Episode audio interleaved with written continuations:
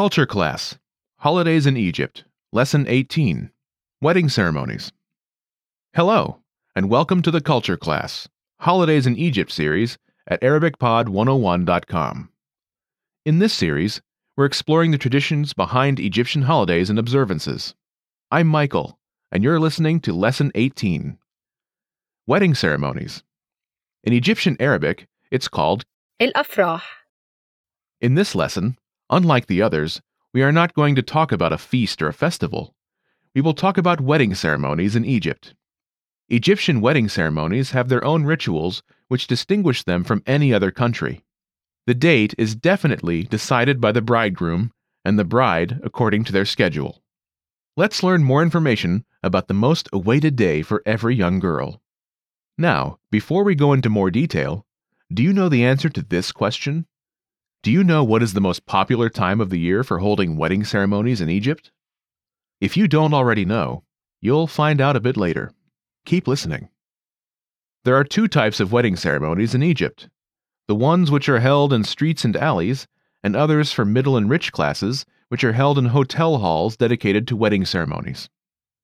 Lower middle class families' wedding ceremonies are held in a temporary pavilion of patterned cloth which is set up in the street all the people living in the area attend the wedding ceremony. This type of wedding ceremony is characterized by local songs and dances. The second type of wedding ceremony is held in dedicated halls in luxurious hotels. Only the guests who have an invitation card, either from the bridegroom or Haris, or from the bride or Arusa, can attend the ceremony. Hotel wedding ceremonies are characterized by a certain system from the beginning of the day until its end. At the beginning of the day, the bridegroom goes into the barber, and the bride goes to the hairdresser. They go together to the hotel to have their photos taken before the wedding. They go later to the hotel to have their photos taken before the wedding. After that, the wedding ceremony goes on with its traditional items, such as the ceremonial procession called Zaffa, the sherbet drink, cutting the wedding cake, and the buffet. Weddings are very expensive. Normally, the bridegroom pays all the costs, such as the cost of the wedding ceremony itself, the cost of the bride's hairdresser, makeup, and the photographers. However, because most young men are unable to pay for all of these expenses, the bridegroom and the bride have begun recently to share all the costs of the wedding. In the wedding, the bride throws her flower bouquet, and all the single women compete to catch it because they believe that this is a good omen, and that the woman who catches the bouquet will be the next to get married.